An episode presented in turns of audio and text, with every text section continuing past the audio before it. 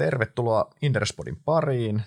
Tänään puhutaan ohjeistamisesta. Otetaan hetkeksi ajatukset pois tuolta, tuolta markkinamyllerryksestä ja ennen kaikkea tuolta Ukraina, Ukrainassa käytävästä sodasta. Ja me saatiin tosiaan ää, pala, ihan katselija ja kuuntelija palautetta, että olisi kiva saada jakso ohjeistuksessa, missä kerrottaisiin vähän, että miten näitä pitää tulkita ja miten analyytikot näistä ajattelee. Ja tänään ollaan studiossa Paulin kanssa ihmettelemässä, että miten, tota, miten näitä ohjeistuksia pitäisi tulkita lähdetään, niin kuin, no, oletan, että varmaan kaikki kuulijat tietää, mikä ohjeistus on, mutta tosiaan siis eli yhtiö antaa tyypillisesti seuraavalle kalenterivuodelle tai sille meneillä olevalle kalenterivuodelle arvion taloudellisen tuloksen kehityksestä. Joskus yhtiöt vaan antaa sen kvartaalille tai rullaavalle 12 kuukauden. Tyypillisesti se on se kalenterivuosi ja yleensä ohjeistetaan siis liikevaihtoa ja tulosta. Eli yhtiö antaa, yrittää sillä ohjata markkinaa. Tämä on niin kuin se mikä ohjeistus on, jos jollekin oli epäselvä.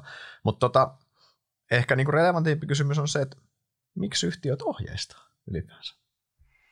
Kyllä, tota, mark- äh, pörssiyhtiöt on jatkuvasti dialogissa sijoittajien kanssa ja pyrkii ohjaamaan markkinoiden odotuksia siitä, että miten, miten yhtiössä menee. Ja äh, yhtiöiden täytyy kohdella sijoittajia tasapuolisesti ja varmistaa, että kaikilla sijoittajilla on sama tärkein informaatio käytettävissään yhtiön sisältä, joten sitten näillä ohjeistuksilla tuodaan sellaista struktuuria siihen yhtiön viestintään ja markkinoiden odotusten ohjaamiseen. Ja, ja sitten kun annetaan ohjeistus, niin se on yleensä tällainen uh, merkittävä viesti, joka annetaan kerralla koko, koko markkinalle ja siinä sitten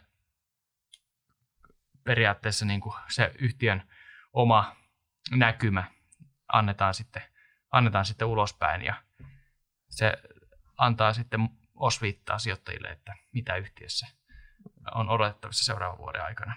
Niin, siis se, sehän on yksinkertaisesti osa niin kuin sijoittajaviestinnän työkalupakkia, ja yhtiöllä on itsellään kuitenkin paras näkemys, mitä sille liiketoiminnalle just nyt kuuluu. Et siinä mielessä yhtiön pitääkin ottaa kantaa siihen, ja kuitenkin me tiedetään, että tulevaisuuden ennusteethan ennusteethan ohjaa, ohjaa myös kurssia ja näin, niin yhtiö, yhtiö antaa sen lyhyen aikavälin ohjeistuksesta yleensä yhtiöllä on pidemmän aikavälin taloudelliset tavoitteet, ja nämä menee mm. siinä mielessä limittäin. Taloudelliset tavoitteet on yleensä kolmelle viidelle vuodelle, tai sitten on ne sanallisesti keskipitkä aikaväli tai mikä, mutta ne viittaa sinne, ja sitten jos se seuraava vuosi on lukittu tuolla ohjeistuksella, niin sittenhän siitä voi, niin kun, siitä on sijoittajalla aika helppo pystyy rakentamaan jo, mihin firmaan, firmaan menossa.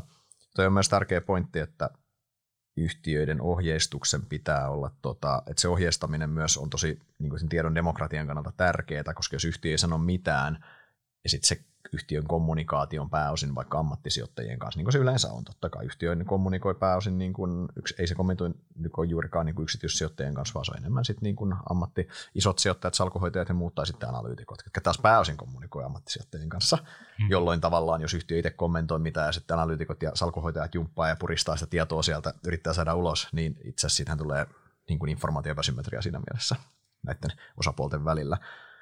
Mutta tota, ohjeistus, mihin, ohjeistus, mihin tämä ohjeistus sitten perustuu? Tämähän, tätähän ohjeistustahan ei voi antaa, ei voi vaan roiskasta jotain sinne, vaan senhän pitää, senhän pitää oikeasti pohjautua johonkin. Eli eh, sulla pitää olla olemassa siellä alla joku järkevä niin kuin estimaatti, on se sitten budjetti tai joku muu, ja hallitushan on vastuussa tästä kuitenkin loppupeleissä. Yhtiön hallitushan antaa, tai jos yhtiön hallitus olisi antanut ohjeistuksen, millä ei ole mitään tekemistä minkään realiteetin kanssa, että yhtiö ohjeistaisi vaikka voitollista tulosta, kun budjetti on ollut rajusti miinuksella koko ajan, ei ole mitään skenaariota, missä oltaisiin voitu olla voitolla, niin sehän on markkinan harhaan johtamista puhta, puhtaasti. Eli tavallaan yhtiö, se, se ohjeistuksen pitää perustua semmoiseen järkevään skenaarioon. Kyllä, se on, se on johdon yleensä niin kuin paras arvaus ja toki siinä myös sitten tarjotaan liikkumavaraa, tai et, et, eihän sitä – koskaan tarkkaan tiedä vuoden alussa, mihin, mihin päädytään, mutta sitten pyritään tarjoamaan jonkinlainen haarukka tai, tai suunta, mm. mihin ollaan menossa. Niin, tästä me itse asiassa päästään niihin, mitä erilaisia ohjeistustyylejä on, niin yleisinhän taitaa olla, että kommentoidaan sanallisesti koko vuotta aika, aika niin kuin, varsinkin vuoden alussa, niin aika aika varovasti. Eli sanotaan vaikka, että liikevoitto paranee ja liikevaihto kasvaa. Tai näin. Tämähän on niin kuin yleisin tapa Kyllä. pörssissä käytännössä. Ja sitten jos on, jos on tavallaan on heikko vertailukausi, niin siinä voi olla joku adjektiivi edessä sitten, mm. että kasvaa kas- selvästi. Esimerkiksi. Tämä on niin kuin yleisin tapa. Sitten toinen, tämä ei läheskään niin yleinen siis, mutta tätä, tätä on jotkut yhtiöt tekee ihan mallikkaasti, niin on, ne antaa numeerisen ihan konkreettisen niin kuin haarukan esimerkiksi. Tätä tekee esimerkiksi Kone, Noho on tehnyt historiassa, Aspo on tehnyt, eli sanotaan, että liikevoitto on tietyn välin sisällä esimerkiksi. Ja tämähän on ainakin mun mielestä erittäin hyvä ohjeistustapa. Ja Kyllä, tämä on tavallaan niin kuin hyvin selkeä, selkeä tapa ja, ja tota, siinä annetaan ne selkeät ylä- ja alarajat sille, mitä odotetaan. Että toki jos, jos annetaan sanallisia ohjeistuksia, niin joskus, joskushan siellä sitten on vähän niin kuin haasteena se, että kuinka tätä nyt kuuluisi tulkita ja, mm-hmm. ja milloin on tavallaan sitten yhtiö velvoitettu antamaan tulosvaroituksen. Että meillähän on, on myös monia tällaisia niin kuin sanallisia ohjeistajia pörssissä, jotka toki, toki se riippuu myös aina niin kuin liiketoiminnan luonteesta, että kuinka niin kuin, ta, ää, minkä, mikä on tavallaan se tarve, tarve siitä tarkalle ohjeistukselle, mutta, mutta nyt esimerkiksi tulee Huhtamäki, Huhtamäki mieleen, joka antaa niin kuin hyvin tota, kuvailevan ohjeistuksen, mutta, mm-hmm. mutta yleensä ei niin, niinkään niin kuin tarkkaa numeromielessä. Just näin. Ja osa yhtiöistä hän antaa sitten toki myös vaan, niin kuin, ne ei anna kaikki niin kuin alussa sanoinkin yhdelle vuodelle, vaan ne voi antaa vaikka seuraavalle kvartaaliksi. Outokumpuhan antaa kvartaalikohtaisesti ohjeistuksen. Yhdysvalloissa by the way on tyypillistä, että annetaan myös kvartaalikohtaisesti se ohjeistus, vaan ää, UPM taitaa antaa, miksi tänä vuonna, että ää, vuoden, puhutaan vuoden alkupuoliskolla olevan ensin niin vertailukauden vuosipuoliskolle, antaa niin puolelle vuodelle se ohjeistuksen. Ja... Mutta tosiaan tyypillisimmät on siis, kyllä tyypillisimmät on, on että joko sanallisesti tuommoinen kuva, tai sitten tuommoinen, että liike, annetaan niin liikevoiton suunta, tai sitten annetaan konkreettinen numero. Ja totta kai sijoittajien kannalta on parempi, mitä enemmän siinä on, mitä enemmän siinä on konkretiaa. Jos mietitään, niin kuin mikä on, minkälainen on hyvä ohjeistus. No siis mahdollisimman konkreettinen. Niin, ju- niin? juuri näin, juuri näin. Että jos mietitään vaikka tämmöisiä sanallisia ohjeistuksia vielä, niin, niin tota, esimerkiksi, no jos nyt mietitään vaikka Orionia ja he kertoo, että liikevaihto kasvaa, niin, niin tota, sijoittaja voi miettiä, että kuinka paljon se liikevaihto sitten kasvaa ja, ja missä menee ehkä se raja, että yhtiö joutuisi nostamaan tai, tai laskemaan sitä ohjeistustaan. Että, että tavallaan yleensä analyytikko tai sijoittaja pystyy kyllä historiaa penkomalla vähän selvittämään, että missä ne tarkat rajat sitten menee, tai ainakin suurin piirtein rajat menee. Et e, aika harvinaista mun mielestä sellainen tilanne, että tavallaan analyytikolla ei olisi mitään hajua, missä ne mm-hmm. ohjeistukset rajat menee, vaikka olisi vähän niin kuin tämmöinen tota, vähemmän konkreettinen ohjeistus olemassa, mutta, mutta kyllähän se on myös sen niin kuin tasapuolisuuden ja tiedon demokratian näkökulmasta kannatettavaa, että ne luvut annetaan suoraan ja selkeästi, niin niitä tavallaan ei tarvitse lähteä sitten penkomaan se enempää. Just näin. Toi, toi, ehkä semmoinen tärkeä tehdä selväksi kuulijoille, että yhtiöillähän ei ole olemassa mitään yhtä standardisapluunaa kaikille, eli joka, kahdella, nämä, niin kuin, nämä termien tulkinnat voi tarkoittaa eri yhtiöille eri asioita. Ei ole mitään semmoista rajaa, että yhtiöt saa itse sisäisesti asettaa omat tämmöiset niin kuin metriikat niin sanotusti. Eli yhtiöllä miksi voi olla sisäinen tämmöinen taulukko, että jos liikevaihto kasvaa 10 prosenttia, niin se kasvaa selvästi, ja jos se kasvaa 20 prosenttia, niin se kasvaa merkittävästi, ja näin, näin poispäin. Heillä voi olla tämmöinen, ja sitähän ei kerrota ulospäin, mutta heillä pitää olla sitten se, että jos joskus niin kuin viranomainen tarkistaa, niin viranomainen sitten näkee, että siellä on tehty sääntöjen, tämä on tehty oikein se, ja noita ei voi mieli, mielivaltaisesti vaan muutella, vaan jos heillä on semmoinen mm. kehikko, niin sen mukana mennään, ja joillain yhtiöillä ei ole mitään tämmöistä kehikkoa, milloin tavallaan pahimmillaan se voi tarkoittaa sitä, että liikevoiton kasvu voi tarkoittaa kaikkea niin kuin yhdestä prosentista sataan prosenttiin käytännössä. Juuri näin. Ja tietyllä tavalla, niin kuin sanoit, niin analyytikoilla on haju varsinkin ehkä sanotaan, että isoilla yhtiöillä, mitä isompi yhtiö, niin sen selkeämmät yleensä nämä toimintatavat on. Heillä on yleensä nämä tämmöiset jonkinlaiset nämä nämä standardimallit, ja sä myös tiedät, että okei, että mitä he noilla eri sanoilla tarkoittaa ja näin. Ja mitä pienempi yhtiö, niin siellä on ehkä vähän kirjavampi tämä Kyllä. Käy, käytäntö Kyllä. sitten. Joo. Mutta mut toi on niinku tavallaan tärkeä ymmärtää, että tuosta, tää, sen takia nämä ohjeistusten tulkitseminen, mikä on, ehkä, mikä on se ihan merkittävä osa meidänkin työtä, niin siksi se ei ole niin helppoa, koska sieltä automaattisesti sä voit, sä voit tulkita sitä samaa ohjeistusta aika monella tapaa, kun eri yhtiöille eri sanat tarkoittaa eri asioita. Joo. Vielä niin kuin yksi tämmöinen tapa ohjeistaa on, että, että tosiaan ei suoraan edes kommentoida sitä, mikä se seuraavan vuoden tulos tulee olemaan tai paljonko liikevaihto kasvaa, vaan enemmänkin annetaan vähän niin kuin tietoa siitä ympäriltä, että kuvaillaan esimerkiksi Huhtamäki Mm. ää, ennen koronaa kuvaili, että heidän liiketoimintaedellytysten odotetaan säilyvän suhteellisen vakaina ja, ja yhtiöllä on hyvä taloudellinen asema ja, ja kyky tuottaa positiivista rahavirtaa. Tavallaan annetaan vähän niin kuin siitä ympäriltä asioita ja, ja sitten tota, sijoittaja pystyy yhdistämään, kun tietää, että mitä yhtiöllä muuten tapahtuu, niin, niin äh, laskemaan tavallaan siitä, että, että okei, näyttää, että asiat menee suurin piirtein sinne, mihin niitä kuuluukin mennä. Ja, ja, ja tota, sellainen pohjavire on hyvä, mutta ei tavallaan ole mitään semmoista haarukkaa, mitä sitten niin kuitenkaan selkeästi ohjeistettaisiin. Mutta toki tämänkään, tämänkin tyyppinen ohjeistus on siinä mielessä niin kuin ohjeistus, että, että nekin voidaan joutua ottamaan pois, jos, jos Mm. tota, esimerkiksi ne just liiketoimintaedellytykset heikkenee, niin kuin sitten tapahtui koronapandemiassa ja Huhtamäki antoi ää, tulosvaroituksen niin kuin moni muukin yhtiö Mm. silloin antoi. Niin, jos me mietitään tavallaan, että mikä, mikä on meidän mielestä niin kuin hyvä ohjeistus, niin just se, mitä aikaisemmin puhuttiin, että sen pitäisi olla helposti ymmärrettävä ja selkeä. Tämä, se on mun mielestä äärimmäisen tärkeää, että se on sel, selkeä helposti ymmärrettävä, koska mitä sekavampi se on, niin sen, sen, sen tavallaan, no ekanakin siis se on huonoa sijoittajaviestintää ja myös se, että sen, sen, sen tavallaan sen epäselvyyden selvittämisessä niin ammattisijoittajilla on epäreilun hyvät resurssit, koska heillä on mahdollisuus tavata johtoa ja näin käytännössä. Mm. Ja sen takia tietyissä tulosinfoissa mehän tivataan niin kuin niitä, mitä tämä ohjeistus tarkoittaa. Niin kuin voidaan, ohi, voidaan puhua konferenssipuolesta puol- enemmistöajasta ohjeistuksen ympärillä. Mutta tota, se helposti ymmärrettävyys on ihan selkeä, mikä on hyvä ohjeistus.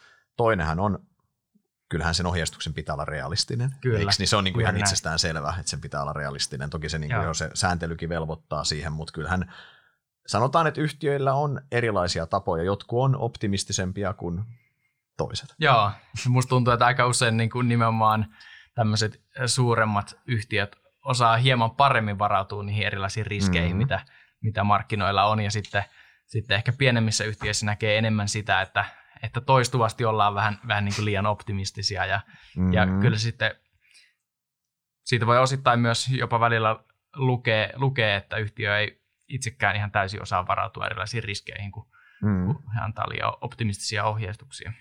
Just näin. Mennään itse asiassa kohta tuohon negatiivisiin yllä, yllätyksiin, mutta otetaan vielä se kolmas pointti, mik, mikä on hyvä ohjeistus. Se helposti ymmärrettävä, realistinen ja kyllä sen ohjeistuksen pitäisi olla mun mielestä sopivan tarkka. Kyllä mä niin kuin ainakin on, no tämä on nämä mielipideasiat mutta kyllä mä niin kuin tykkään, että se ohjeistus on jollain tavalla indikatiivinen, että se antaa jotain suuntaa. Esimerkiksi no vaikka mun seuraamalla Evelillä on ollut tapana, että he ohjeistaa vuoden alussa, että tulos on, tulos on positiivinen ja he ei ole ollut he ei ole tehnyt tappiollista vuotta, mä ei tainnut olla finanssikriisissäkään tappiollinen vuosi, ja siis silleen, että ja sitten he jossain vaiheessa vuotta ohjeistaa, että tulos on selvästi voitollinen, ja sitten he tekee niin kuin koko vuoden aikana niin kuin, no viime vuonna he, viime vuonna he ohjeisti jo vähän, vähän fiksummin, mutta siis tavallaan se, että point, isossa kuvassa pointti tai tuollainen ohjeistus, siis se, niin kuin se, eihän se kerro sulle mitään, koska se skaala on niin kuin voitollinen tulos on kaikkea nollan ja äärettömän välillä, ja se, he, Juuri niin kuin, he, he, heillä ei ole skena, skenaario jo pöydällä, että he ei olisi voitollinen, Mm, mm. jolloin tavallaan se, se voitollinen tulos, mä ymmärrän, että jos joku, joku Turner, joku käänneyhtiö ohjeistaa Niin. niin. voitollista tulosta, että se on niin kuin hyvä saavutus se voitollisuus, mutta E- E- Evelillä tuossa, jos Evelin tapauksessa vaikka se on itseisarvo, että he on voitollinen. Niin, että sillä ei enää niinku oikein informaatioarvoa sit sillä ohjeistuksella. Eihän sillä, siinä eihän sillä ole mitään, mitään Niin. silloin käytännössä. Näitähän on monesti on myös näitä yhtiöitä, ketkä sanoo, että tulos paranee ja sitten tiedetään, että vertailukaus on ihan surkea. Mikä sille, että odotetaan, että oletusarvo, että tulos vaikka moninkertaistuu, niin eihän sekään niin kuin kerro Mm. sitä mittakaavasta, mittakaavasta mitään. Mutta noi on niin ne hyvän ohjeistuksen tu- tunnusme- tunnusmerkit, ja kyllähän niin kuin sanoit, niin tosiaan isot yhtiöt on keskimäärin tässä parempia ohjeist- ohjeistajia. Toki varmasti myös heidän liiketoiminnat on täysin ennustettavampiakin voisin kuvitella myös. Kyllä. Ja, ja sitten ehkä pienemmille, tai ta, sanotaan, että voimakkaan kasvuhakuisille yhtiöille voi antaa enemmän varaa siinä, että kuinka tarkka sen ohjeistuksen täytyy olla, että tavallaan jätetään tilaa sinne sitten erilaisten kasvuhankkeiden toteuttamiselle, missä kuitenkin sitten voi tota, olla isompaa hajontaa siinä lopputulemassa sitten Just aikavälin tuloksessa. Tota, ennen kuin mennään tuohon ohjeistuksen tulkintaan, mikä on ehkä se tavallaan meidän työn kannalta yksi ihan keskeinen, keskeinen varmaan tämän bodinkin yksi tärkeimpiä juttuja, että mi, miten sijoittajan niitä ohjeistuksista pitäisi tulkita ja miten me sitä tehdään, niin käydään vielä läpi tuohon äskeiseen liittyen, että mulla ei ole mitään niin kuin faktaa tästä, siis en, en, en ole nähnyt mitään tutkimusta aiheesta, mutta olen kohtuullisen varma tällä omalla empiirisellä havainnolla, että negareita tulee enemmän kuin positiivisia tulosvaroituksia. Kyllä. Jatko samaa mieltä? Joo, joo. Valitettavasti. Joo, tämä on mun mielestä, niin kuin, tämä ei ole, sanotaan, että tämä kisa ei ole tiukka, vaan Joo. niitä tulee merkittävästi enemmän, niin miksi meillä tulee enemmän negatiivisia tulosvaroituksia? Miksi ne negatiiviset pääsee aina yllättämään? Niin, no yleensähän sanotaan, että jos hommat menee hyvin, niin ne menee su- silleen, kun on suunniteltu. Ja, ja yhtiöt aina pyrkii parantamaan tulostaan ja pyrkii tekemään hyviä asioita. Ja, ja ikinä ei pyritä tekemään huonoja asioita, mutta sitten ne huonot asiat tulee yllätyksenä. Ja Mhm. hyvät, hyvät asiat on tavallaan semmoisia, mitä on suunniteltu jo pidemmän, pidemmän aikaa. Että, että sanotaan, että jos liikevaihto putoo va- valtavasti, niin se yleensä liittyy johonkin ulkoisiin, ehkä markkinoilla oleviin Mm-hmm. tota, yllättäviin tekijöihin, mutta sitten, sitten kulupuolella kyllä niin kuin lähes ikinä ei ole positiivisia yllätyksiä. Et, et, tota, äärimmäisen harvinaista, että, että tota, yhtiö yllättyisi, että meillä menikin vähemmän rahaa kuin mitä me tota, odotettiin. Se on just näin, noi, niistä, ne ulkoiset, ulko, minkä, ulkoisen shokkien ennustaminen tämmöisiä, mitä voi tulla. Että maailma muuttuu koko ajan, voi tulla siis vaikka no viimeksi tässä nyt ollaan dramaattisesti nähty tämän vuoden aikana, mitä ulkoinen shokki voi olla niin kuin kysynnälle, niin toi totta kai voi vaikuttaa, siis vai, vaikuttaa ohjeistukseen, siis sinänsä eihän yhtiö sille varsinaisesti voi, voi mitään, mutta sitten niinku se kulupuolihan on se, niin kuin sanoit, että sieltä sitten tulee niitä kaikkia ylimääräisiä kuluja on ihan äärimmäisen vaikea budjetoida myös. Se on mun mielestä ihan vaikka, siis sä et osaa huomioida, että tuli joku tietty kuluylitys tuolta tai tuli joku, tuli joku irtisanomiskulu tai jotain mitä tahansa muuta, mutta aina, niin kuin sanoit, ne on aina negatiivisia. Se on äärimmäisen harvinaista, että, kulu, että rahaa meni vähemmän. Se on niin kuin ihan poikkeuksellista Joo. käytännössä. Ja nämä kun yhdistyy, sulla on se, se, se, se, se tavallaan se budjetti tai se sun ohjeistus nojaa siihen semmoiseen hyvään perustekemiseen ja siihen uraan ne mahdollisesti railot, mitä tulee, on aina negatiivisia, mitkä sitten vie, vie sitä pohjaa siltä pois. Ja, ja toki, toki siis myös tässä ehkä pitää jossain määrin hyväksyä se, että firmathan on tosi erilaisia. Ja Mm. ä, niin kuin joidenkin firmojen ennustaminen on myös ihan äärimmäisen hankalaa, ei pelkästään niin kuin meille, analyytikoille vaan, tai sijoitt- ja laajemmin sijoittajille, vaan ihan yhtiön johdollekin myös. Onhan joissain bisneksissä näkyvyys on vaan ihan auttamattoman lyhyt Mm. käytännössä. Jos jossain taas jollain koneella, niin se näkyvyyshän on ihan mielettömän hyvä. Kyllä, se, tai vaikka revenio. Et sanotaan, että jos liikevaihdosta suuri, suuri osa tavallaan on toistuvaa tai, tai erittäin hyvin hajautunutta, niin sitten mm. silloin, silloin tavallaan se vaan harvemmin yllättää ihan valtavasti suhteessa niihin odotuksiin, ainakaan lyhyellä aikavälillä. Joo, ju, just, just näin. Ja, mutta joo, nämä on ne yle, yleisimmät, yleisimmät syyt varmasti, varmasti ja kyllähän eh, ehkä niin kuin ohjeistuksessa vielä, niin ehkä siinä, tota, siinä on ehkä myös, myös semmoinen, että pitää myös muistaa, muistaa että ohjeistuksen lopulta päättää hallitus myös, ja siellä myös vaikka se ohjeistuksen pitääkin olla niin kuin aina totta kai realistinen ja nojata johonkin, niin siellä myös, se voi, sitä voidaan myös käyttää tietyllä tavalla tavoiteasetannan välineenä siellä jossain tapauksissa, että nähdään sille, että kyllä meidän nyt tonne asti pitää ainakin yltää. Ja sitten se, on, niin kuin, se heijastelee semmoista aika niin kuin hy- hyvääkin skenaariota. Tämmöistäkin Mm. voi tapahtua myös, Kyllä. koska edelleen se hallitus on kuitenkin se ylinpäättävä päättävä elin siinä ja toimiva johtohan on sitten vaan niin kuin toteuttamassa sitä ohjeistusta käytännössä. Joo. Ja yleensä kun mietitään näitä yllätyksiä, kuluyllätyksiä, niin musta tuntuu, että erityisesti kun yhtiöt on tämmöisessä niin kuin muutosvaiheessa, että on vaikka avattu joku uusi iso tehdas tai, tai menty jollekin uudelle markkinalle, niin yleensä, yleensä silloin tulee vielä niin kuin enemmän näitä yllätyksiä ja, ja se on ihan mun mielestä yleensä realistista ajatella, että jos yhtiö tekee jotain ihan uutta, niin silloin alussa kaikki ei mene aina ihan putkeen Mm. ja näihin ei voi aina osata varautua. Kyllä.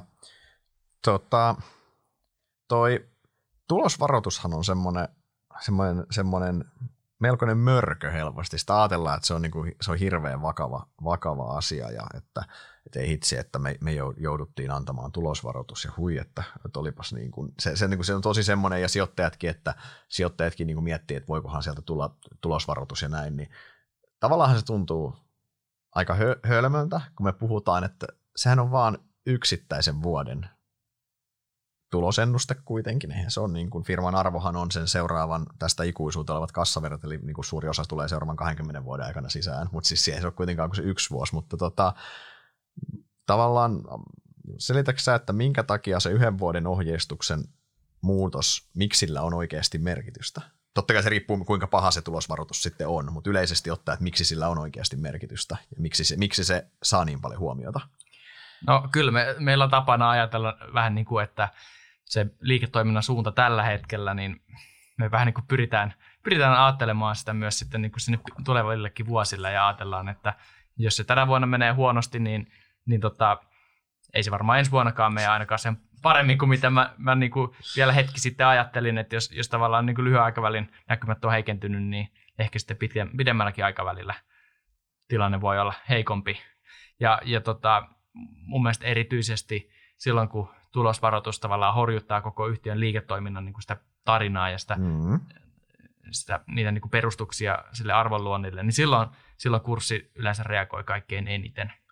Niin ja siis kyllähän tavallaan just näin, kyllähän siis se, että jos mietitään mikä se yhtiön arvo on, se on ne tulevat kassavirrat nykypäivään, niin kyllähän jos, jos tavallaan se, se vuosi, mitä nyt tehdään ja se laskee, niin se, se on ihan yleistä loogista, että myös se hännän ne vuodet laskee, mm. jolloin de facto sen koko firman arvo laskee. Totta kai se riippuu, sehän yritetään selvittää, tulosvaroituksia on monenlaisia, välillä tulosvaroitukset on tosi, voi olla tosi lieviä ja niillä ei oikeasti ole tarinan kannalta oleellista väliä, ne voi olla enemmän niin teknisluontoisia, välillä ne voi olla todella, todella brutaaleja, että huomataankin, että tämä oli se vuosi, kun yhtiön piti kasvaa tosi nopeasti ja vihdoin sen kannattavuuden piti tulla läpi ja sitten me huomataankin, että kasvu, kasvu tyssääkin ja tota, toi, toi tulo, tulos, tota, tulosparannus ei realisoidukaan, niin sehän mm. pistää, niin kuin sanoit, sen tar- koko tarinan kyseenalaiseksi silloin. Ja siinä voidaan sen ennustelaskujen lisäksi myös niin kuin hinnoitella yhtiötä eri kertoimilla.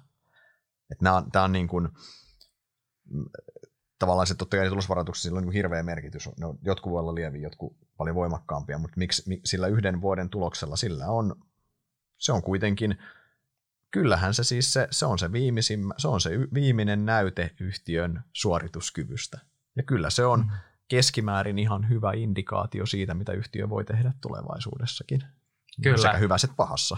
Ja sitten voi olla, että siinä tota, tulosvaroituksen yhteydessä vielä kommentoidaan vähän sitä isompaa kuvaa jos muistetaan vaikka Nokian 2019, taisi olla siellä loppupuolella vuotta, niin, niin hän joutui sitten ottaa osinko, osingonmaksua pois ja, mm-hmm. ja totesi, että ollaan 5G-teknologiassa jäljessä kilpailijoita ja muuta, että tavallaan se oli niin kuin sitten aika iso kylmä suihku sijoittajien niskaan siinä kohtaa ja, ja tota, osake reagoi, reagoi silloin tosi voimakkaasti. Ja sehän oli täysin loogista, koska siis mm. siinä tavallaan paljastui, että vähän niin kuin keisarille ei ole sillä hetkellä vaatteita ja niin kuin se koko tarina, siksi silloin nojas, että siinä on vahva osinkotuotto ja näin ja turnaround-tarina, niin se turnaround-tarina muuttui, niin kuin, muuttui ei nyt kriisiyhtiöksi, mutta siis niin kuin valui sinne suuntaan useita askelia siitä niin kuin lupa, mm. lupaavasta käännetarinasta, niin se oli niin kuin ihan mattojalkojen alta. Kyllä. Ja sitten jos me nähdään joku selkeä ulkoinen tekijä, sille niin kuin syy, mikä sitten on tavallaan ohimenevä, niin sitten sit me voitaisiin taas todeta, että tällä tulosvaroituksella ei ole nyt niin suurta merkitystä. Mm, just, just näin.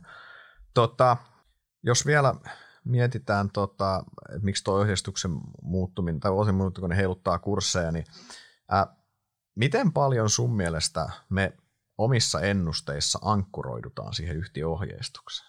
Onko se meille, niin kuin, kuinka, kuinka tärkeä työkalu se ohjeistus sulle on? No kyllä se on todella tärkeä työkalu, että se on siinä niin kuin yleensä alkuvuodesta, niin useimmilla yhtiöillä voidaan todeta, että tämä on niin kuin paras näkemys, mitä, paras tieto, mitä meillä on. Ja, mm. ja tota, yhtiön johto on itse laskenut asioita ja, ja he tietää, mitä he tulee vuoden aikana suurin piirtein tekemään ja tietää ne kustannukset ja tietää ehkä vähän niin kuin myynnin ää, suuntaa, että mihin kysyntä on menossa – ja niin poispäin. Että heillä pitäisi olla se paras näkemys. Niin on, onhan yhtiöllä siis ihan epäreilun hyvä informaatioetu, kun lähdetään ennustaa vuoden alussa omaa liiketoimintaa. Sä näet siis, niin kun, mm. sä, sä, siinä vaiheessa, kun annetaan ohjeistus yleensä joskus ää, helmi, helmikuussa, joskus ehkä maaliskuussa, ja sä näet jo sen pari kuukautta, miten se on mennyt, sä näet sun mahdollisen tilauskirjan, tai sä näet uusmyynti, uusmyynnin kehityksen, mitä tahansa, sulla on kaikki ne indikaattorit käytössä, sä tiedät, tava, sä tiedät ja, ja sä, sen myötä tavallaan, niin, niin kuin sanoit, niin kyllähän se on paras, paras arvaus ja sen takia on ihan jopa loogistakin, että markkinan ennusteet ovat keskimäärin yhtiön kanssa linjassa silloin vuoden alussa. Sitten toki että se, on, se on aika harvassa on ne keissit, kun itse muistan, että analyytikko olisi lähtenyt voimakkaasti miksi haastamaan sitä ohjeistusta vuoden alussa – Mm. Mä muistan, oma, oma, muistan yhden, siitä on kyllä siitä on, siitä on oikeasti sata vuotta, mutta silloin kun siis san, Sanoma tota, oli tässä aika, aika, oli oikeasti heikossa hapessa silloin, tämä on siis ehkä 2000, 13 veikkaisin, kun ne antoi, se, oli, niin, ne antoi tosi tosi hämärän ohjeistuksen ekanakin, mä en enää, siis se, se, oli tosi, se oli tosi sekava, ja sitten se ohjeistus käytännössä odotti kuitenkin niin kuin yllättävän hyvää tuloskehitystä, ja mä olin silleen, että wow, että ei, niin kuin no go, että ei, ei, ei tule millään läpi, läpi tässä, tässä markkinassa, muut analyytikot oli vähän samaa mieltä, tästä yhtiö veti sitä guidancea alas jonkun ihan hyvä, ettei niin kuin kvartaalin sisään tai näin, se oli ihan poikkeus silloin käytännössä, mutta siis se muuten niin – kyllä mä muistan siis säännöllisesti on haastanut, että yhtiö antoi tämmöisen ohjeistuksen, ja tähän pääseminen vaatii erinomaista onnistumista näissä, näissä, näissä, mutta se, että mm. ohjeennusteet olisi suoraan vuoden alussa esimerkiksi selvästi alle ohjeistuksen, niin harvinaisia tapauksia käytännössä. Mm. No, tota, niin, tämä riippuu aika paljon myös niin kuin yhtiön historiasta, että miten he on historiassa tota, sitten – suoriutuneet suhteessa Kyllä. tähän annettuun ohjeistukseen. Ja esimerkiksi kun vielä tota viime vuonna seurasin äh, Reveniota äh, kilpailevassa yhtiössä, niin, niin tota, Revenio alkuvuoden äh, ohjeistushan oli aika niin kuin maltillinen omasta mielestä ja taisi olla konsensuksenkin mielestä, että taisi ohjeistaa ähm, vahvaa liikevaihdon kasvua, mikä oman tulkinnan mukaan oli 10-20 pinnaa ja sitten kuitenkin tota, siinä, siinä keväällä huomattiin, että sekä omat että konsensuksen ennusteet on jo lähempänä 30 prosenttia mm-hmm. kasvun, kasvun suhteen. Et, et käytännössä niin kuin heidän pitää vähintään kerran nostaa tuota liikevaihdon kasvuohjeistusta tänä vuonna. Et, et mä, mä kirjoitin itse asiassa valmiiksi jo niin kuin tota, kommentin siitä, että jos Revenio nostaa niitä tulos, kasvuohjeistusta ennen kuin lähdin lomille, että tota, sitten se voidaan laittaa helposti ulos sieltä, ei tarvitse lomilla alkaa kirjoittelemaan kommenttia, mutta tota, ei se sitten siinä tota, kesäkuun aikana tullut vielä, mutta, mutta sitten se tuli tota, elokuussa q kaksi tulokseen yhteydessä. Et. Ja no. tässä, tässä kohtaa niin se osake ei sitten oikeastaan enää reagoinut juurikaan siihen. Koska markkina tiesi sen niin, juuri näin. Niin ja kyllähän siis tätähän siis vuoden mittaahan on se, että alkuvuonna ollaan ennusteeton linjasyhtiön kanssa keskimäärin, niin loppuvuonnahan ne alkaa, loppuvuonnahan ne alkaa siis erkaantumaan totta kai. On ihan niin kuin, ja loppuvuonna aletaan ihan eri tavalla haastamaan sitä, että onko mahdoll, on, tuleeko tulosvaroitusta ja ää, päästäänkö ohjeistukseen. Ja sit, sehän niin kuin, ja se on vaitevei, se on pakko sanoa, että se on, vaikka se on, niin kuin, se on tässä työssä, niin se on, se on todella hyvä fiilis, kun saa kiinni tulosvaroituksen, joko mm. niin kuin kumman, kumman tahansa totta kai, positiivisen tai negatiivisen. Se on jotenkin tosi, niin kuin, että jes, että se sun hiisis oli oikeassa. Kyllä. Se on, mutta si- siis, elihän meillä hiljattain, että miksi Atellahan oli Next Gamesissa tuossa ihan hiljattain. Next Games antoi, ne, silloin kun ne launchasi tämän uusimman pelinsä, tämän, äh, tämän Stranger Thingsin, ja. niin nehän siinä samassa toisti ohjeistuksessa. Me oltiin ennen sitä jo sanottu, me H1 jälkeen on sanottu, että vaikeeta on päästä ohjeistukseen, tosi vaikeeta, että nyt on niin kuin melkoinen, melkoinen suoritus saa H2 tulla, ja sitten kun ne toisti sen ohjeistuksen, me ehkä puhutaan jostain, oh, ehkä loka, lokakuusta tai jossain, kuitenkin joo, siis, joo. kuitenkin suut loppu on, niin me, me edelleen toistettiin näkemys siinä niin kuin silloin, että et, et, et, niin kuin yhtiön loppuvuoden pitää mennä niin kuin ihan, ihan uskomattoman hyvin, että meidän vaikea nähdä, että yhtiö siihen pääsee, ja sitten yhtiö lopulta otti ohjeistuksensa sitten pois silloin mm olikohan se sitten joulukuussa vai koska, mutta Joo, kuitenkin näin, näin se meni, myöhään. että, niin erittäin myöhään, mutta näin, näin, näin käy, tota, näin käy, käy, käy välillä ja siis kyllä niin kuin, kyllä ne tulosvaroitukset, niin kuin, kyllä me, niin kuin ne loppuvuotta kohteen, niin kyllä niitä alkaa saada ja kyllä mun mielestä, niin kuin, kyllä mun mielestä niin kuin analyytikon pääsääntöisesti pitäisi ne saada kiinni. Mm. Eikö niin? Kyllä, Siis kyllä. kun totta kai välillä tulee ihan puskista, esimerkiksi se, sanotaan, että se Nokian, Nokian ne ongelmat silloin, se viittaa 2019 silloin, niin tuommoisen kiinni saaminen, no on sekin mahdollista, mutta tosi vaikeaa, mutta kyllä se perus, niin kuin tommonen, tommonen aika peruskauraa, sä näet, että yhtiö on pahasti jäljessä alkuvuonna jo, ja sitten sä näet, että loppuvuonna pitää kyllä niin kuin ihan kaiken onnistua. Siis sullahan, sullahan oli H2, eikö sulla ollut toi, toi eikö Fodelia, eikö No niin. Fodelia oli, oli viime vuonna just tällainen, että se oli siinä niin kuin H1 jälkeen näytti siltä, että tuohon niin kannattavuusohjeistukseen ei, ei tulla pääsemään. Että siellä oli liikevoitto ohjeistus 5-8 prosenttia liikevaihdosta ja kun H1 aikana ei tullut juuri yhtään tulosta, niin, niin tota, siinä kyllä kesän lopulla oli semmoiset fiilikset, että tuskin tuohon ohjeistukseen enää päästään. No sitten Q3 yhtiö onnistui tosi hyvin ja kannattavuus oli tosi vahva. Ja sitten sit alkoi vähän niin kuin nousee odotukset, että okei, siihen niin kuin ohjeistuksen alahaarukan niin kuin alalaitaan voitaisiin päästä siihen 5 prosenttiin, jos niin kuin vedetään vielä kuunelonen tosi hyvin. Mutta yhtiö piti, piti kuitenkin tämän niin kuin koko alkuperäisen tavallaan ohjeistuksen 5-8 pinnaa voimassa. Ehkä, ehkä niin kuin tämmöisessä tilanteessa voisi myös niin kuin todeta, että tuo ylä, ylälaita ei ole enää niin kuin tavallaan realistinen, että, että ehkä me voitaisiin tässä kohtaa katsoa vaikka mitä olisi 4-6. Just näin. Joo, toi on, toi on, ja toi on, ehkä, toi on ehkä semmoista, mitä enemmän, niin kuin samaten kuin tämä Next Gamesingin tapaus, näitä tapahtuu enemmän pienissä yhtiöissä, nämä täm, niin kuin, ää, tasolla UPM, Kone, Metso Autotech tämmöisillä akseleilla, niin nämä on harvinaisia. Tämmöistä, tämmöistä mm. ei niinkään, siellä se on systemaattisempaa siinä, siinä mielessä. Mutta joo, to, to, näitä tota, aina välillä näitä, näitä siis se, että, että ankkuroidutaanko me ennusteissa niihin, la, alkuvuonna en mä sano, että me ankkuroidutaan, mutta mutta se, se, että ollaan täysin eri mieltä yhtiön kanssa on aika harvinaista ja siinä on ihan looginen syy, koska sillä, sen yhtiön pitää olla aika, aika pihalla jostain mm. asioista. Sun pitää oikeasti tietää jotain, mitä se yhtiö vielä hiffaa. Mm. Ja sit, mutta vuoden mittaan erot alkaa revetä, ja kyllä, mä niin kuin, kyllä me kuitenkin ihan kohtuullisella, analytikot ihan kohtuullisella hitreitillä saa sitten kiinni nuo ohjeistukset. Jaa. Ohjeistus kuitenkin lopulta. Kyllä mä väitän, että niin kuin, niin kuin huomattava, huomattava osa niistä jää analyytikoille niin kuin haaviin ja sitten sit niin kuin, sit siihen päälle tulee nämä, mitkä tulee niin, kuin niin sanotusti kun salamakirkkaata taivaalta jotain isompia yllätyksiä. Kyllähän se on aina pieni riski analyytikoille kuitenkin lähtee niin kuin väittämään, että, että tota yhtiö ei pääse ohjeistukseensa ja se, se on tavallaan, silloin otetaan näkemystä ja, ja siinä hmm. ei tietenkään silloin haluaisi haluais olla väärässä.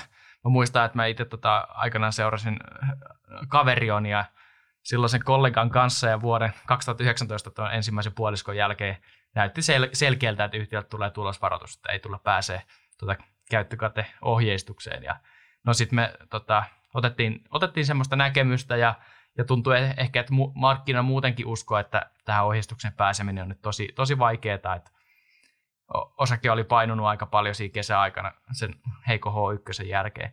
No sitten yhtiö kuitenkin yllätti positiivisesti H2 aikana ja ylsi lopulta siihen ohjeistukseensa. Ja, ja tota, kyllä siinä vähän hämmästeltiin, että nyt tuli oltu isosti väärässä ja osake taisi nousta yhteensä jopa 50 prosenttia jopa siinä niin kuin syksyn aikana. Että, et tota, jälkikäteen sitä ajatellut, että okei, jos, jos nyt kaikki muutenkin ennusti, että se tulosvaroitus tulee, niin kuinka negatiivinen siinä kohtaa enää kannattaa olla, jos tämä on tavallaan, jokainen laskee, laskee sen varaa, että se tulee sieltä. Että, mm. että, tota, niin samaan aikaan, tuossahan tulee myös, tuossahan tulee tosi hölmö olo itselle, että se yhtiö, kello on se paras näkyvyys kuitenkin, se sanoo, että kyllä me päästään, mm. ja sitten saat sille ettekä pääse, niin. huutelet katsomosta, että ei teillä ole sinne asiaa, ja sitten ne pääsee, siinä tulee todella idiootti olo, koska, kyllä, kyllä. koska tavallaan sä, sä pelaat tavallaan niin to, todennäköisyyksiä vastaan siinä siinä mielessä. Joo, ja tällaisella hetkellä, kun on niin kuin tavallaan eriäväisyys siinä omassa näkemyksessä ja sitten yhtiön ohjeistuksessa, niin yleensä sitten – koitetaan vielä mahdollisimman paljon haastaa sitä yhtiön johtoa, mm. että tiedättekö te nyt jotain, mitä me ei tiedetä ja mi- mik- miksi mm. tavallaan te oot, uskotte tähän. Mutta tota, ja joo, ehkä siinäkin myös paino yhtiön niin kuin aiemmat synnit siinä mielessä, että oli ollut vaikeuksia sen tota, kannattavuuden kanssa aiempinakin vuosina. Just näin. Tuosta tota, me itse asiassa päästäänkin hyvällä aasinsilla tuosta tosta, tota, tosta tenttaamisesta niin siihen, että miten näitä ohjeistuksia tulkitaan, koska nämä on niin, nämä, vaikka nämä on tavallaan yksinkertaisia, että liike, liikevoitto kasvaa, niin se voi tarkoittaa mitä tahansa. Se voi tarkoittaa, että se kasvaa 5 prosenttia ja se voi tarkoittaa, että se kasvaa sen 40 prosenttia vaikka. Niin siinä mielessä, niin kuin, että, että tavallaan, ja tätä, tätä voi tapahtua myös ihan isoissakin yhtiöissä. Esimerkkinä siis katoin, katoin tuossa konsensuksen karkotekista. Karkotek ennustaa tota liikevoiton paranemista, konsensus ennustaa 40 prosentin tuloskasvua oikaistuun tulokseen siis, eli mikä tota, se, se no onhan, onhan se 40 prosenttiakin paranemista, jonkun mielestä se on aika reipasta paranemista, niin. mutta, mutta tota, et sinänsä tätä voi, mutta niin, miten me lähdetään, miten me niin kuin lähdetään tulkitsemaan ohjeistuksia?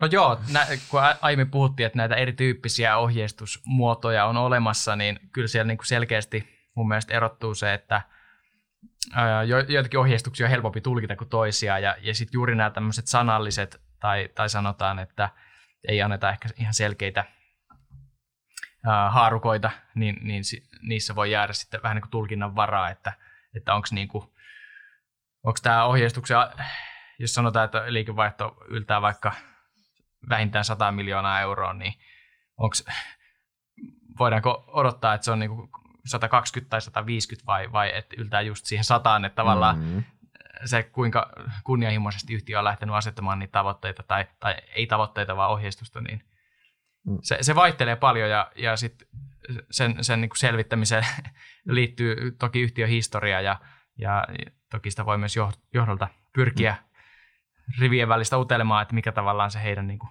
näkemys siellä on. Niin, että mikä, mitkä, mitä siellä taustalla oikeasti ajatellaan. Mm. Tullahan siis, tot, siis tämähän on helppo, jos ohjeistus on se, että liikevoitto on niin kuin 35-40 miljoonaa tai 30-45 vaikka tämmöinen, niin silloinhan se keskustelu on monesti, me näen siis ohjeistuksen ympärillähän pyörii tulosinfojen keskustelusta tai sitä kyselyosiosta kohtuullisen iso osakin itse asiassa. Ja siellä monesti, miksi itse jossain vaikka Aspon tapaisessa yhtiössä, missä tämmöinen haarukka, niin siellä kysellään, saattaa se keskustelu olla semmoista, että hei, että millaisessa skenaariossa jäi sitten ohjeistuksen alalaitaa versus sitten ylälaita. Mm. Täm, tämmöistä saatetaan hakea, mutta sehän on aika selkeä sinänsä, kun sä tiedät tavallaan, että okei, yhtiön ohjeistus on, jos se on vaikka 30-45, niin siinä on aika hyvä perusoletus se, että yhtiön oma se budjetti tai estimaatti on se noin 40 miljoonaa, se midpointti siitä guidanceista. Sehän on yleensä aika turvallinen proksi käytännössä, ja silloinhan se konsensus aika hyvin siihen liimautuu yleensä. Et ne, on, ne on helppoja tulkita, mutta sitten, sitten kun mennään niihin epäselviin, että liikevaihto kasvaa tai paranee, niin sittenhän sitä sittenhän sitä niin kuin tivataan ja yritetään hakea niitä ajureita siellä taustalla käytännössä. Sittenhän sit niin kuin yritetään rakentaa sitä, että no siis tapoja on monia, katsotaanko segmenttejä tai mitä tahansa, mutta haetaan niitä eri ajureita, mistä se yritetään rakentaa se. Kyllä, ja, ja sitten se, joillakin yhtiöillä joku yksittäinen vaikka tuote tai projekti voi niin kuin, äh, hyvin merkittävä osan siitä vuoden liikevaihdosta tai liikevoitosta tuoda, mm. jolloin, jolloin tavallaan sitten tämmöisten niin kuin, ne oletukset, että mitä jollekin yksittäiselle projektille tapahtuu, niin on merkittäviä. Ja just kun mainitsit tuon mm. Next Gamesin viime vuoden ohjeistuksen, niin siellä oli tämä Stranger Things-peli, mm. jonka piti käytännössä tuoda melkein 20 miljoonaa liikevaihtoa, jotta siihen ohjeistukseen oltaisiin päästy. Ja sitten kun se ei päässyt niin kuin lähellekään tätä, niin, niin tavallaan se ohjeistus jouduttiin vetämään pois, mutta siinä oli niin kuin tärkeää ymmärtää se, että se ohjeistus äh, nimenomaan perustui siihen, että yksi peli pystyy siinä mm-hmm. niin kuin jälkimmäisellä vuosipuoliskolla täyttämään sen aukon.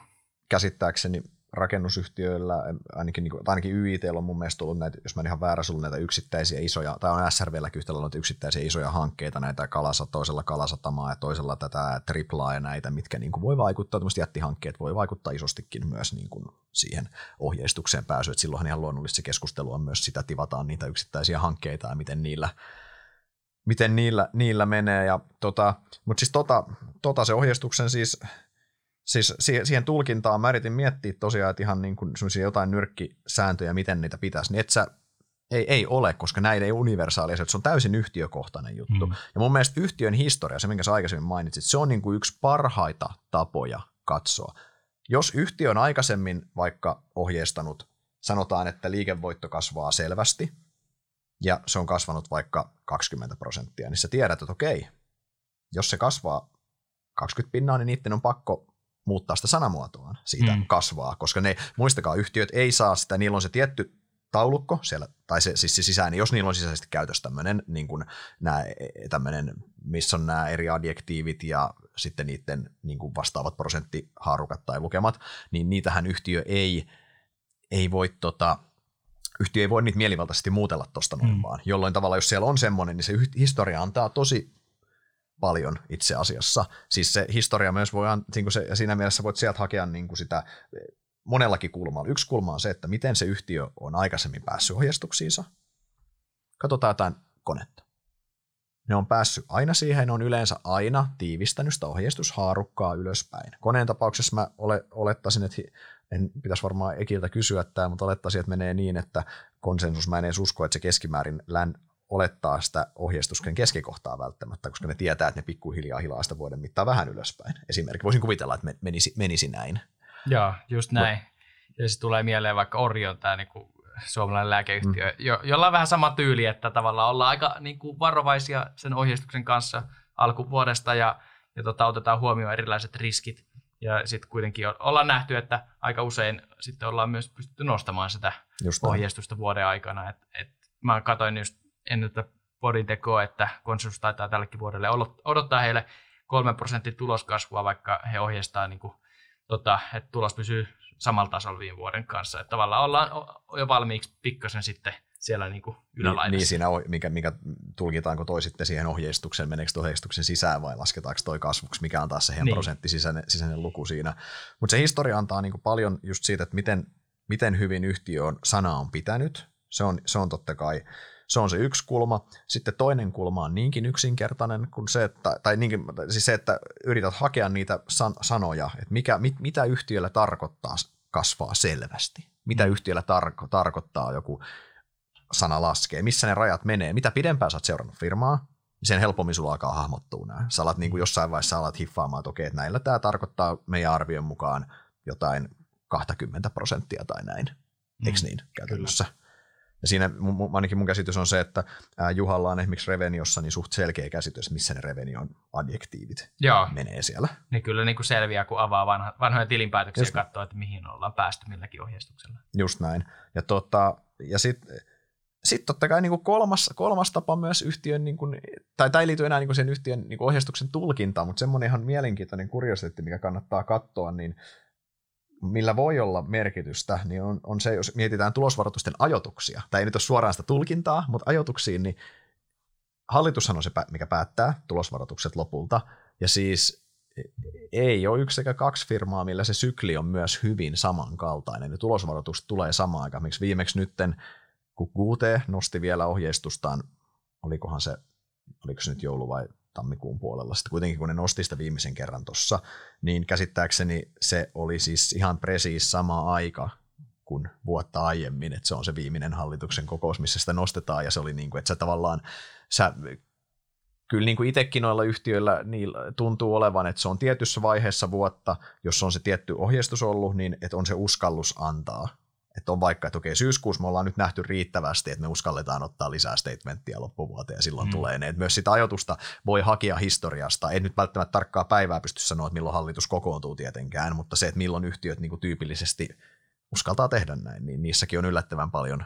Löytyy tämmöisiä lö- löytyy niin kuin tukipisteitä, mitä voi sitten, jos pyrkii ajottamaan sitä, sitä tota, tulosvaroitusten, tulosvaroitusten tota, tuloa.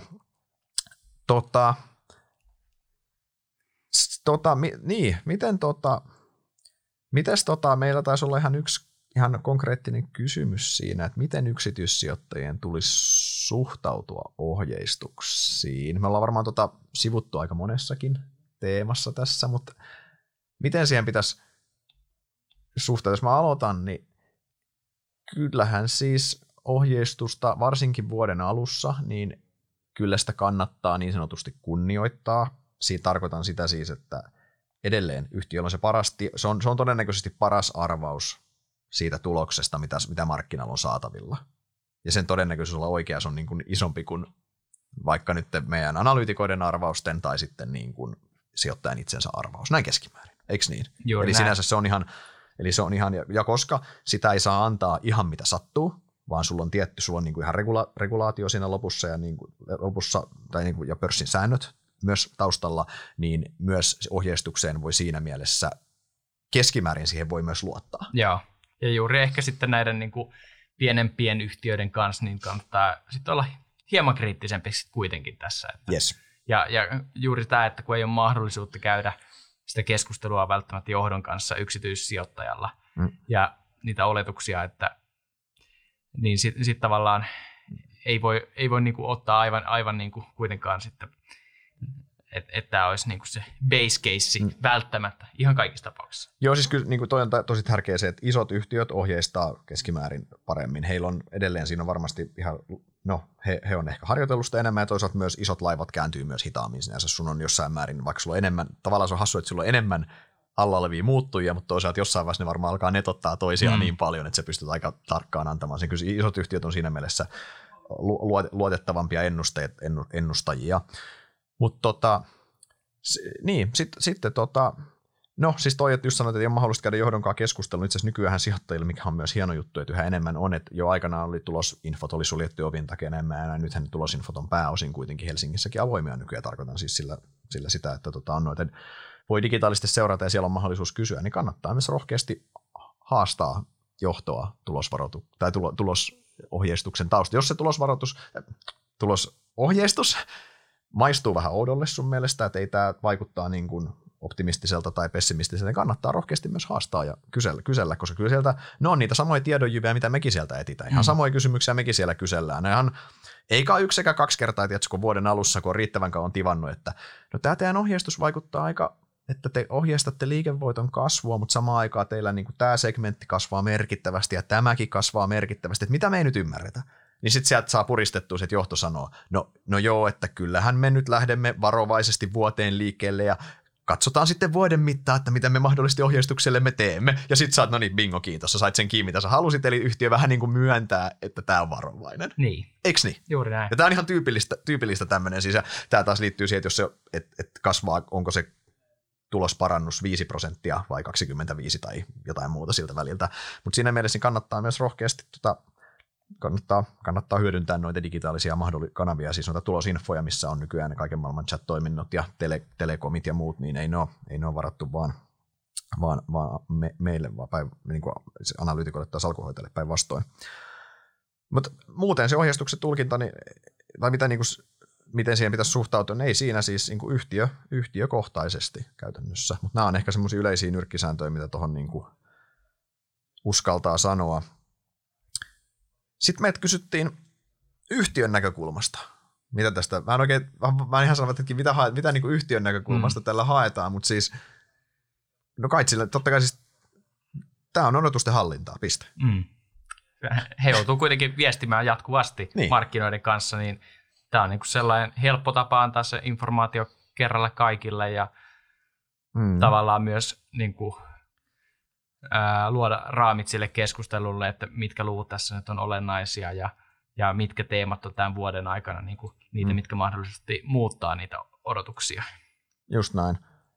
Ja ehkä niin kuin, jos miettii yhtiön näkökulmasta, niin mun mielestä on, että ohjeistuksen pitäisi olla useammin, pitäisi olla varovaisempi kuin optimistisempi ennemmin, kun yleensä se menee just toisinpäin. Et mieluummin sen pitäisi olla semmoinen, että sä otat vähän huomioon niitä unknown, unknown riskejä, että sulla jotain tulee, että sä välillä tulee se olo, että firmoilla kannattaisi olla Excelissä semmoinen muut kulut rivin jälkeen, semmoinen niin kuin yllätykset rivi, Joo. mikä olisi vähän firmasta riippuen jotain 5 ja 10 prosentin välillä kokonaiskuluista tai jotain, mikä tavallaan olisi sen, että se toisi sen puskurin sinne väliin sitten, ja koska edelleen niin se, että saat varovaisesti liikkeelle, sen tasolla liikkumavaraa, ja sitten jos kaikki meneekin odotuksia paremmin, tai niin kuin menee oikeinkin hyviä, mitä negatiivisia realisoidu, se voit aina niin kuin nostaa, nostaa ohjeistusta, ja se on kuitenkin huomattavasti parempi asia kuin se, että sä oot korjaamassa sitä jatkuvasti alaspäin käytännössä. Se on kuitenkin se, kai tässä on joku tämmöinen tämmöinen niin kuin uhka, uhkapeliefekti, että sijoittajille se, niin kuin se, se tappio tuntuu paljon pahemmalta kuin mm. se voitto, kai tämä jotenkin. Se, se on just näin, että, että kyllä siinä on niin kuin paljon enemmän hävittävää, jos lähtee ylioptimistisella ohjeistuksella vuoteen, että mitä nyt, mulla on sellainen fiilis, että, että jos yhtiöt tulee vähän varovaisella ohjeistuksella vuoden alussa, sanotaan vaikka 5 prosenttia alle konsensuksen, niin markkinat reagoivat aika niin kuin pienesti sellaisiin, että okei, hieman varovainen ohjeistus, mutta, mutta niin kuin ei, ei, ei siihen mitään massiivista reaktiota yleensä tule.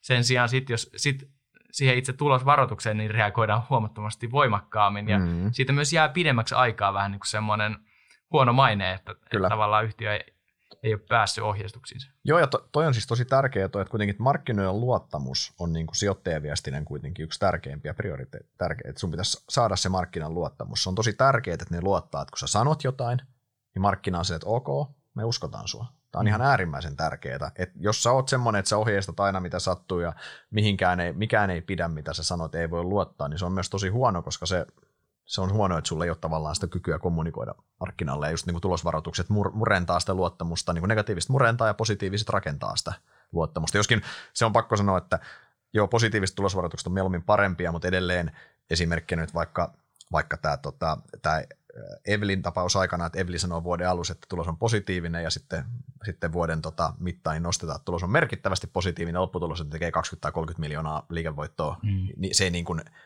se, se ei tätä varsinaisesti tue.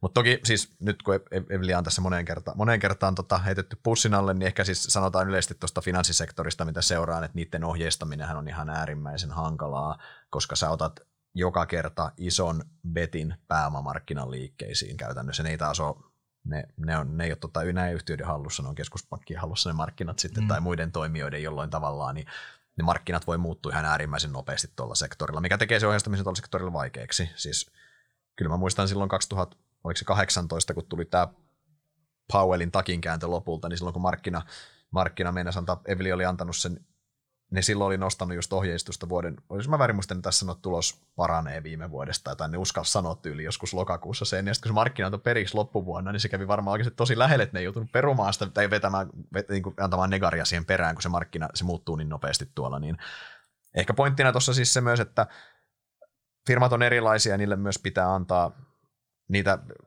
niihin pitää antaa myös ymmärrystä niihin, että joidenkin on älyttömän paljon vaikeampi ohjeistaa ja joidenkin on helpompaa. Joillekin semmoinen keskinkertaisen ohjeistuksen antaminen on paljon hyväksyttävämpää kuin toiselle. Esimerkiksi mm. se, että joku kesko ei antaisi mitään järkevää ohjeistusta, niin se olisi mun mielestä ihan niin kuin, se olisi ihan niin kuin edes, se, se olisi niin kuin, että et, miksi te ette anna, teillä on ihan mielettömän hyvä näkyvyys, hyvä ennustettavuus, yhtä lailla joku, joku Orioni on tosi hyvä mm. näkyvyys tämmöisiä firmoja, mutta sitten taas jollain tuommoisella finanssisektorilla, mikä heiluu pääomamarkkinan mukana, niin huomattavasti ymmärrettävämpää, että on. Kyllä. Miten näetkö että tota, vaikuttaako tämä vähän niin yhtiössä sisäisestikin se, että joudutaan ajattelemaan vähän tätä meidän ohjeistusta tänä vuonna ja päästäänkö me siihen ja että voiko se olla tämmöinen, tämmöinen stressitekijä siellä? Ja... Siis voi ehdottomasti, ja siis mä voi toi hyvä, hyvä, hyvä kulma, näitä, kun aina näitä hyvä miettiä tuonne seuraavaan steppiin, kyllä se välillä näkee siis, että yhtiöillä on, siitä tulee, että se on, niin kuin, se on niin tärkeä asia, että siihen pitää päästä ja pelätään sitä tulosvaroitusta ja näin, ja kyllähän se niin kuin myös siis, siinä myös pitää olla tosi tarkkana, kun ohjeistetaan, että ohjeistus ei, ei aiheuta myöskään niin kuin semmoista tilannetta, että, että jouduttaisiin niin kuin – että siitä ei tule, että se häntä ei rupea heiluttamaan koiraa. Juuri näin. Sehän on, koska sehän on tosi vaarallista, että aletaan mm. tekemään päätöksiä sen perusteella, että nyt pitää päästä tähän, kan, tähän tavoitteeseen, kun samaan aikaan olisi vaikka mahdollisuus eh, mahdolli, sanotaan, että nyt pitää neljännen kvartaalilla optimoida tätä kannattavuutta, jotta me päästään tähän, tavo- tähän ohjeistukseen, kun samaan aikaan sulla olisi vaikka markkinaa otettavana tuolla, jossa mm. uhraisit kannattavuutta, mutta sitten sä pelkäät sitä tulosvaroitusta, se on semmoinen pakkopaita, että sä niin edelleen kuitenkin osakkeemmista etu edellähän pitäisi mennä. Jos se mm. kasvu olisi jo etu, niin sitten vaan päivittää tulosvaroitusta. Siinäkin pitäisi sanoa avoimesti, että totesimme, että haluamme ottaa markkinaa lisää ja uskomme, että omista edun parasta. Kyllähän markkinapaito veisi, siihen sitten negaria myöskään pidä pelätä tolleen, jos on mm. tolleen niin kuin ihan selkeät syyt esimerkiksi tolleen, niin kyllähän markkina antaisi tuommoisen anteeksi, kyllähän markkina ymmärtää kun niille kommunikoi selkeästi. Mä luulen, että tässäkin avoimuus auttaa. Että jos, jos sitä tavallaan niin kuin säännöllisesti sit päivitetään, jos tilanteet muuttuu, mm. että siitä ei tule semmoinen peikko, jonka sä oot silloin alkuvuodesta sinne rakentanut, ja sitten se koko vuoden pelkäät, että milloin se tota, lyö sieltä ja joudutaan leikkaamaan mm. ohjeistusta. Että tavallaan se, se ei, ei pitäisi mennä noin, vaan, vaan että yhtiö oikeasti avoimesti kertoisi. Mm. Yksi asia, mikä tuota ohjeistuksessa mun mielestä on, on, niin kuin, on hyvän maun vastaista se, mitä jonkun verran näkee, har, sitä aika vähän näkee, mutta silloin tällöin on sitä, että se tulosvaroitus haudataan muun informaation alle. Näin ei ikinäkään positiivisessa tulosvaroituksessa, sitä ei tarvitse huolestia, vaan se on aina niin kuin negatiivista, että päivitetään näkymät, eli otetaan ohjeistusta alas, ja siinä samalla lyödään jotkut taloudelliset tavoitteet tai jotain muuta, haudataan se jonnekin yrityskauppatiedotteen alle tai jonnekin, että se selkeästi niin kuin, vähän niin kuin piilotetaan sinne, yritetään, että se pitäisi kuitenkin selkeästi tuoda esiin, että nyt ohjeistus, vanha ohjeistus laskee ne syyt, mistä se johtuu ja piste. Niin kuin, mm. Tuo, niin kuin tuo piilottelu ei ole, ei ole mun mielestä niin kuin sijoittajien, ei ole reilua sijoittajia kohtaan.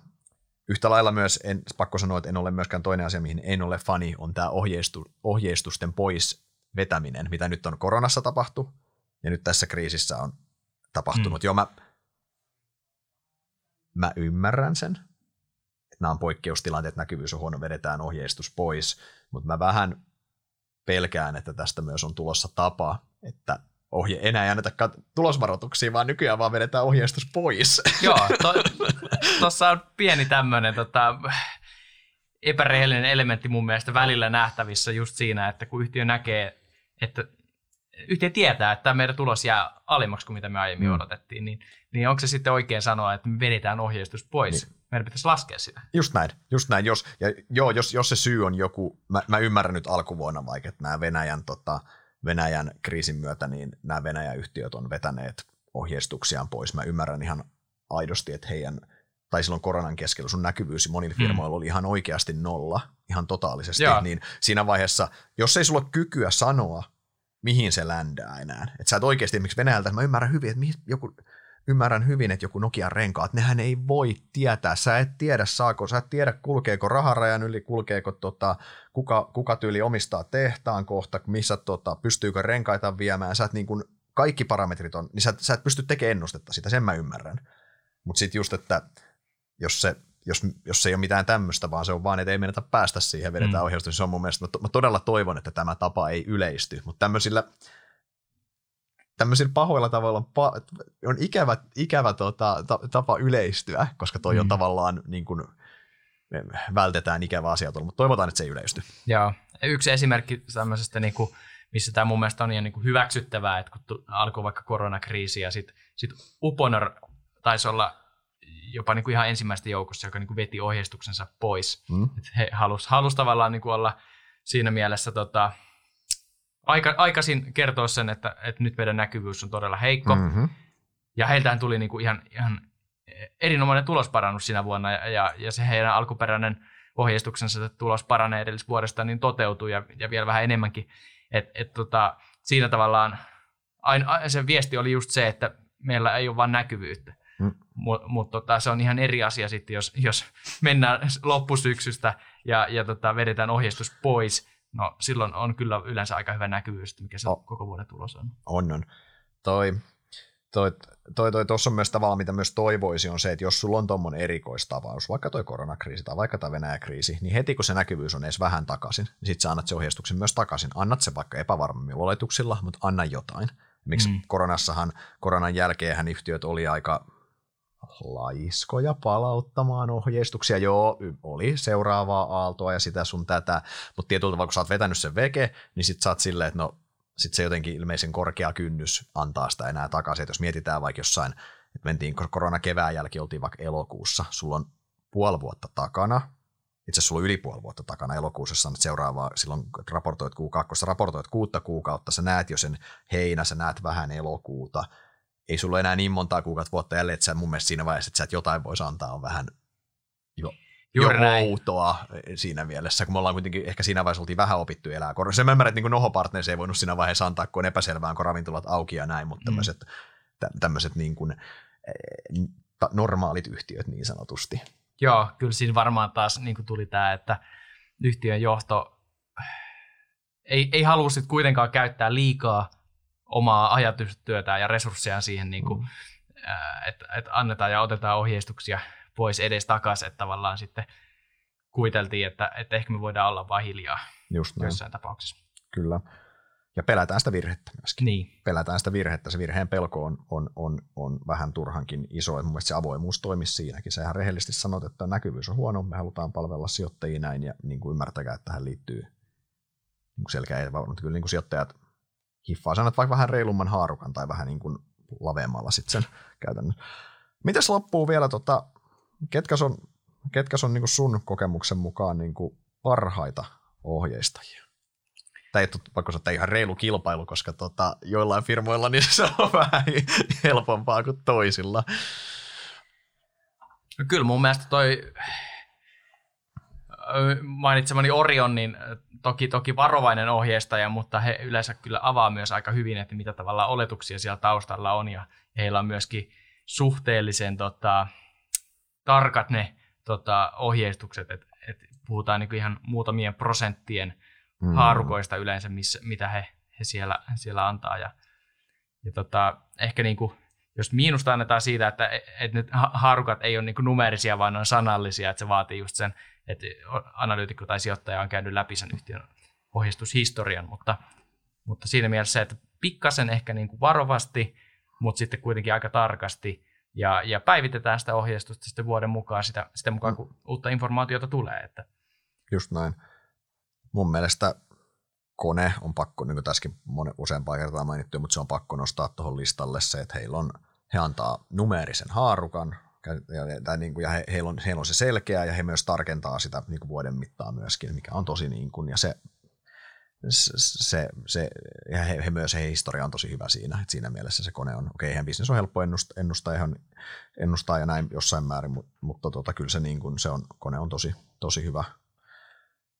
Mulla on niin toinen, jos mennään tuonne pienempään päähän, nämä isot on keskimäärin, niin kuin puhuttiin, on parempia tässä. Mm. Ne, ne antaa selkeämmin myös näitä segmenttikohtaisia parametreja, mistä saadaan, että vaikka se itse ohjeistus ei välttämättä ole niin täydellinen, niin ne antaa niin paljon informaatiota ja läpinäkyvyyttä, että se, lopulta se ennuste on sitten tosi tarkka kuitenkin, niin kuin jollain sammolla. Vaikka jos mennään pienempään päähän, niin Noho on ollut yllättävänkin hyvä ohjeistaja historiassaan. Toki niin kuin korona, siis koronakriisi nyt on niin kuin vähän ollut sitä nyt ei tähän väliin mun mielestä pidä se, se voi, niin kuin voi, voisi kipata tässä toki siinäkin yhtiö on omalla tavalla viestin hyvin, mutta se on eri asia.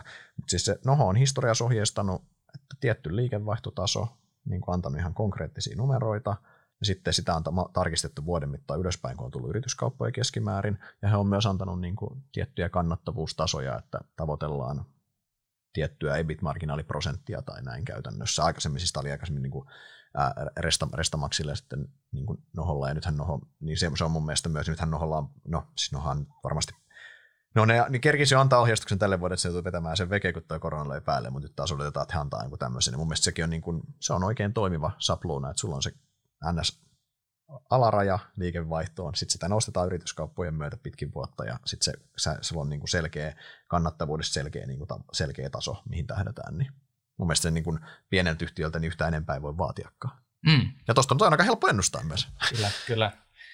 Joo, ihan kiva, kiva löytää esimerkkejä muualtakin kuin tuolta tuommoisista ns. Mm. helposti ennakoitavista suurista yhtiöistä. Joo, ja löytyyhän tuolta, siis kyllähän tuolta löytyy siis varmasti, kun kävisi, kävis koko meidän tiimin, tiimin läpi, niin tuolta löytyisi vaikka, löytyisi vaikka, vaikka kuinka paljon. Kyllähän, ky, kyllähän keskimääräinen yhtiö on kohtuullisen hyvä ohjeistaja kuitenkin, usko, mm. uskoisin, uskoisin, uskoisin näin, ja tulollisesti Meisun kanssa tunnetaan näitä meidän kaikkia seuraamia 140 firmaa, ja niissä on, siellä on varmasti siihen ohje, siellä on siis pelkästään sen ohjeistuksen, siihen liittyy myös niin paljon elementtejä, miten sitä muuten kommunikoidaan sen ympärillä, että onko se että liikevoitto kasvaa, niin siihen voi sanoa hirveästi kaikkea muuta ympärille vielä, mm. anta, antaako se lisää niin kuin väriä siihen.